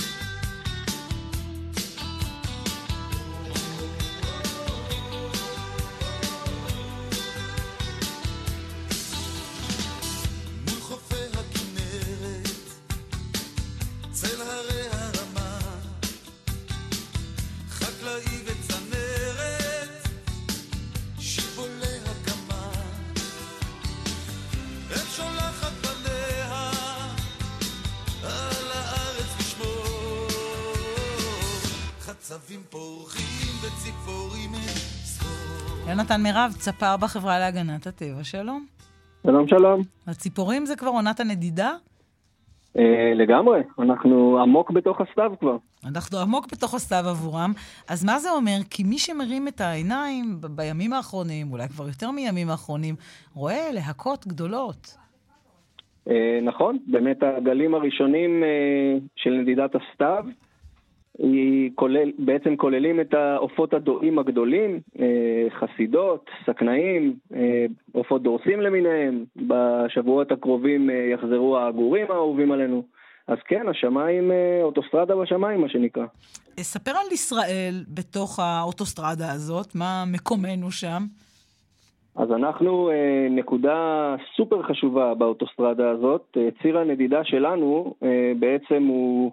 הציר שמחבר בין שלושת היבשות, ציפורים שמקננות באירופה ובאסיה, אה, נודדות אה, לאפריקה בחודשי החורף, בשביל להעביר שם בעצם את החורף, ואנחנו אה, הגשר היבשתי שמחבר בין שלוש היבשות, ולכן אנחנו ציר הנדידה בעצם השני בגודלו בעולם, מבחינת מספר ציפורים ומגוון המינים. כשאנחנו אומרים נודדות, הן לא רק עוברות מעלינו, הן גם נוחתות כאן, גם נשארות כאן תקופה לעיתים. בהחלט. אפשר uh, לחלק את זה בעצם לשני סוגים. המינים החולפים, כאלו שבעצם רק משתמשים בישראל כתחנת uh, עצירה או תחנת uh, תדלוק. זה כולל מאות מינים שבעצם נודדים, עוצרים בישראל לפרק זמן מסוים, זה יכול להיות יום, זה יכול להיות שבוע, שבו הם בעצם ממלאים מצברים, ממלאים את הטנק דלק. ועוזבים אותנו וממשיכים דרומה עוד כמה אלפי קילומטרים לתוך אפריקה. וישנם מינים חורפים שבעצם מגיעים אלינו בנדידה, ואנחנו, הנקודה האחרונה אליה הם יגיעו, הדרומית ביותר, והן נשארות להעביר איתנו את החורף. אה, כשהדוגמאות הבולטות זה באמת אה, חלק גדול מהעגורים שאנחנו מכירים, ולמשל הנחליאלי אה, המוכר והאהוב, שלא נמצאים פה כל השנה, אבל מגיעים אלינו להעביר כן. את חודשם. אפרופו נחליאלי, שזו ציפור קטנה, נדמה לי שרובנו לא יודעים שחלק גדול מהציפורים הנדדות הן קטנות. לא העגורים הגדולים ושאר הציפורים היותר גדולות, החסידות, זה גם הקטנים. נכון מאוד, זה בעיקר הקטנים. כן. למעשה, ומה שמייחד אותם, שוב, התחלנו עם העופות הדואים, אותם אה, חסידות, סכנאים, אה, דורסים, שנודדים במהלך היום ונעזרים בזרמי אוויר חמים שעולים מהקרקע, בעצם עולים בטרמיקות, במעגלים, ונודדים נדידה שהיא אה, יחסית אה, נטולת מאמץ, כלומר הם דועים כל הדרך ליעד. אבל לעומתם, אה, מאות מיליונים של ציפורים קטנות ממגוון גדול של מינים, אמרת נחליאלי, סבכים, גיבטונים, חנקנים, סליות ועוד רבים וטובים, נודדים בעצם במהלך הלילה, וזה המספרים הגדולים של הציפורים. הן בוחרות לנדוד בלילה, אז אנחנו לא ממש רואים אותם, אבל uh, זה באמת מאות מיליונים של פרטים.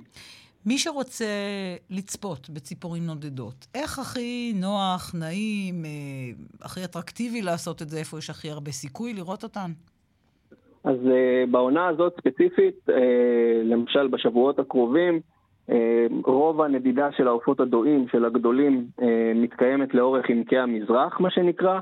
אה, עמק החולה, ומשם אזור אה, הכינרת, אה, עמק המעיינות, דרומה לים המלח, ובעצם דרומה והלאה. וישנו גם נתיב נדידה משמעותי לאורך מישור החוף, אבל אם היית שואלת אותי המקום הכי טוב עכשיו, זה באמת עמקי המזרח. לצאת לשם בבוקר, הציפורים בעצם שבילו שם את הלילה מתרוממות להמשך יום הנדידה. ובאמת אפשר אה, בבוקר בעמק החולה או בעמק המעיינות לראות אה, אלפים רבים של אה, ציפורים נודדות, וזו חוויה יוצאת מהכלל. יונתן מירב, צפר בחברה להגנת הטבע, תודה רבה לך שהבאת את הציפורים עד לכאן, עד לאולפן שלנו. תרימו עיניים. בשמחה וחג נדידה שמח. בהחלט. תודה רבה. פרסומות עוד מעט ספורט. כאן רשת ב' ספורט. כמעט רבע לשתיים, שלום לך, יואב בורוביץ', כאן באולפן עם פינת הספורט. שלום אסתי, והיום אנחנו באמת עם סיפור מיוחד בספורט. את יודעת, ספורט זה לא רק ספורט הישגי, זה גם ספורט עממי. הגעת באופניים לכאן, בקיצר. אני הגעתי, הגעתי לכאן, נסעתי עכשיו, רכבתי עכשיו במנהרת האופניים הראשונה במדינת ישראל, שמוקמת בירושלים, ותחנך ביום שישי. ואנחנו עם ראש עיריית ירושלים, משה ליאון, הכנו כתבה מיוחדת היום בחדשות הערב. הנה משה ליאון איתנו. שלום ראש העיר. שלום רב, תספר שרכבנו שנינו. אז זהו, אני בדיוק רציתי לשאול, כי הוא מתהדר שהוא רכב וזה. אתה, משה ליאון, רכבת על האופניים שני קילומטר? אני אומר רכבנו שנינו, והוא כן. הזיע יותר ממני. אתה הזעת יותר ממנו? אין ספק. אתה שומר על כושר, משה? כן, בטח. אה, יופי. חייבים, אז חייבים. אור בקצה המנהרה, כמו שאומרת הקלישאה. ממש. ספרו על המנהרה הזו. תראי, המנהרה הזאת היא באמת שני קילומטר ומאה מטרים. זאת המנהרה, מתברר שזאת המנהרה החמישית בגודלה בעולם. בעולם, כן. ארוכה בעולם, ו...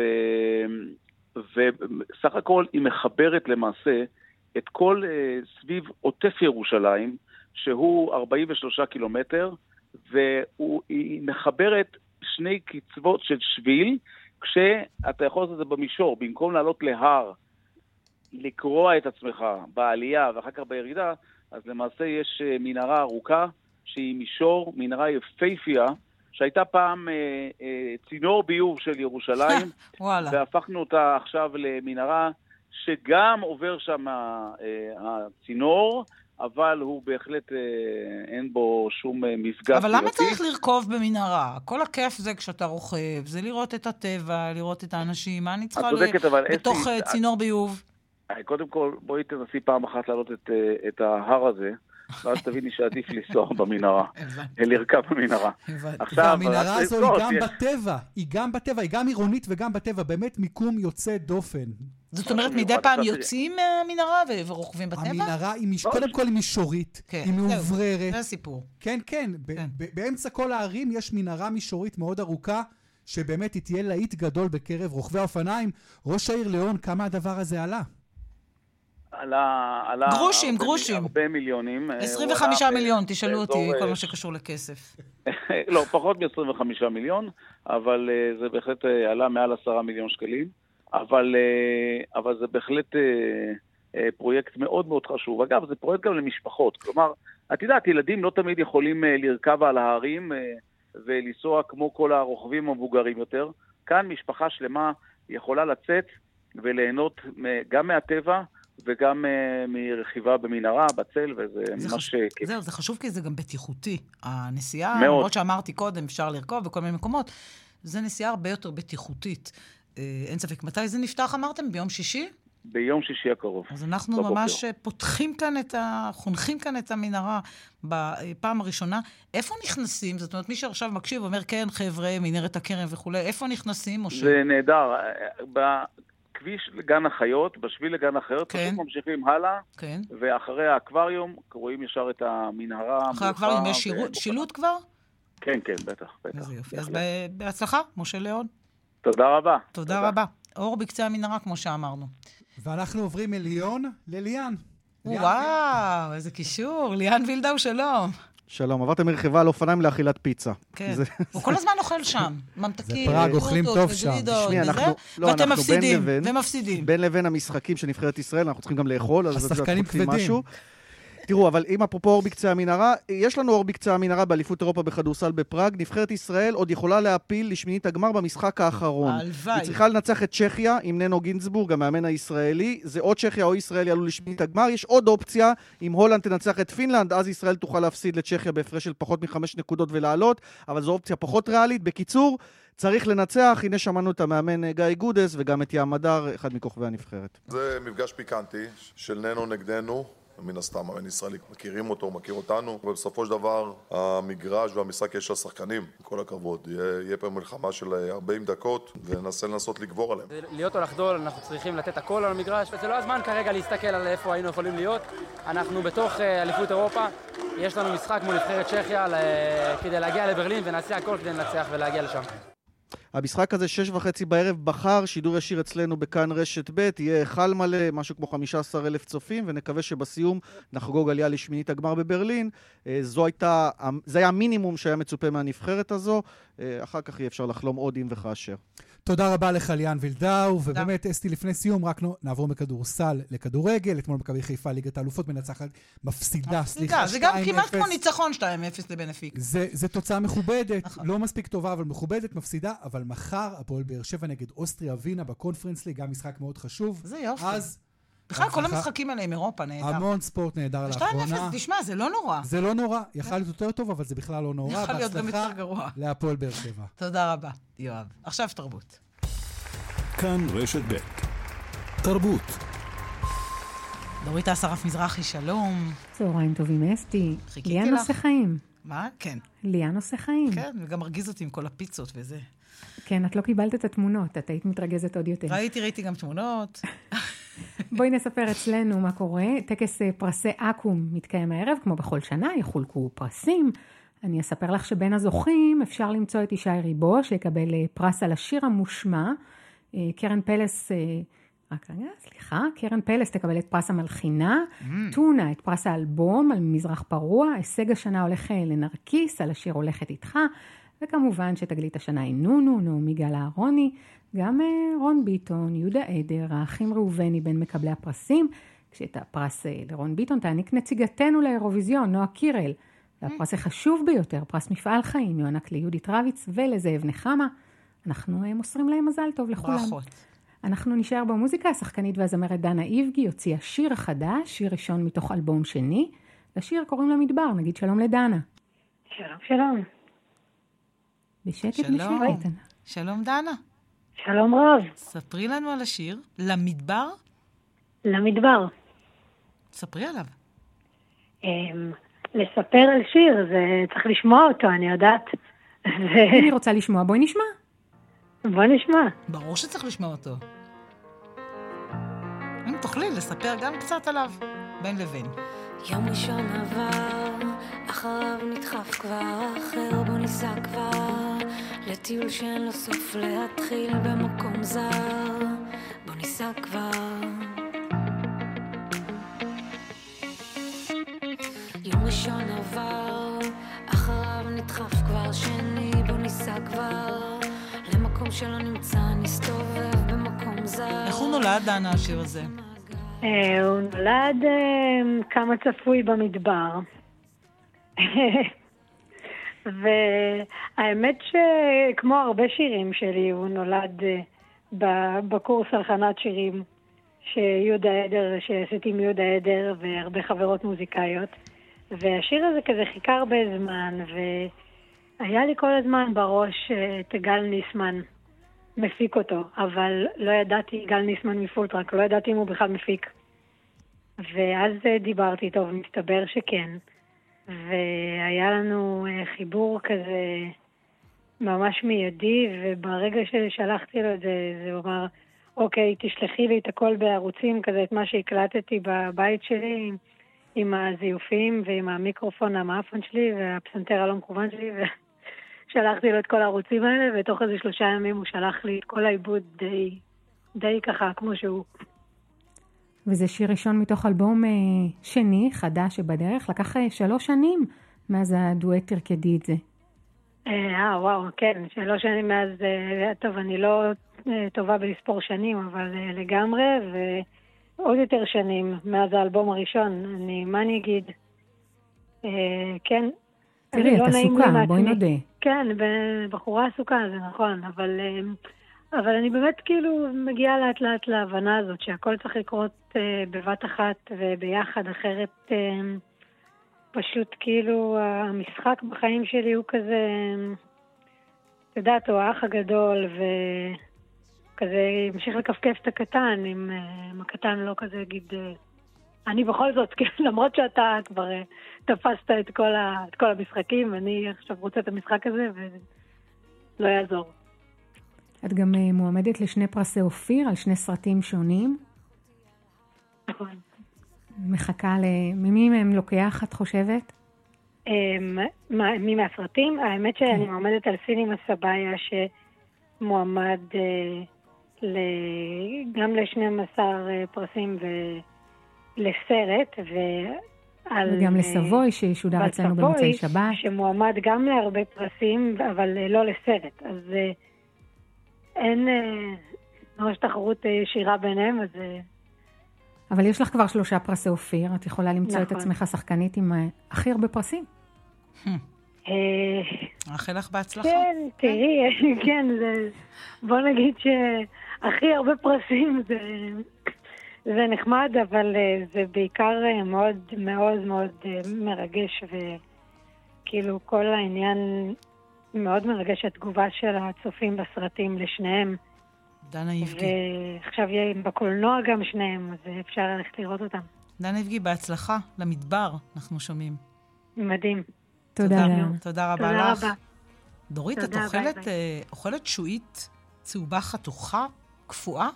לפעמים. לא כל כך. עכשיו עם כל הדברים בשעועית, נראה לך שאני אסכן את עצמי? אז הנה, שופרסל מודיעה עכשיו שהיא מצאה חרק בשעועית צהובה מוקפאת, שימו לב, היא לוקחת את זה בחזרה, מי שיש לו בבית, תשימו לב, אז הנה עוד סיפור של אה, חרקים. תודה רבה. פינת תרבות וטבע, כמעט הייתי אומרת. סיימנו. שעתיים של בחצי היום, אפרת וייס ערכה, בהפקה הדס סיוון ולילה עופר אריאל מור, טכנאי השידור, שמעון דוקרקר, אה, בצוות באר שבע. אני אסתי פרז בן עמי. שלום.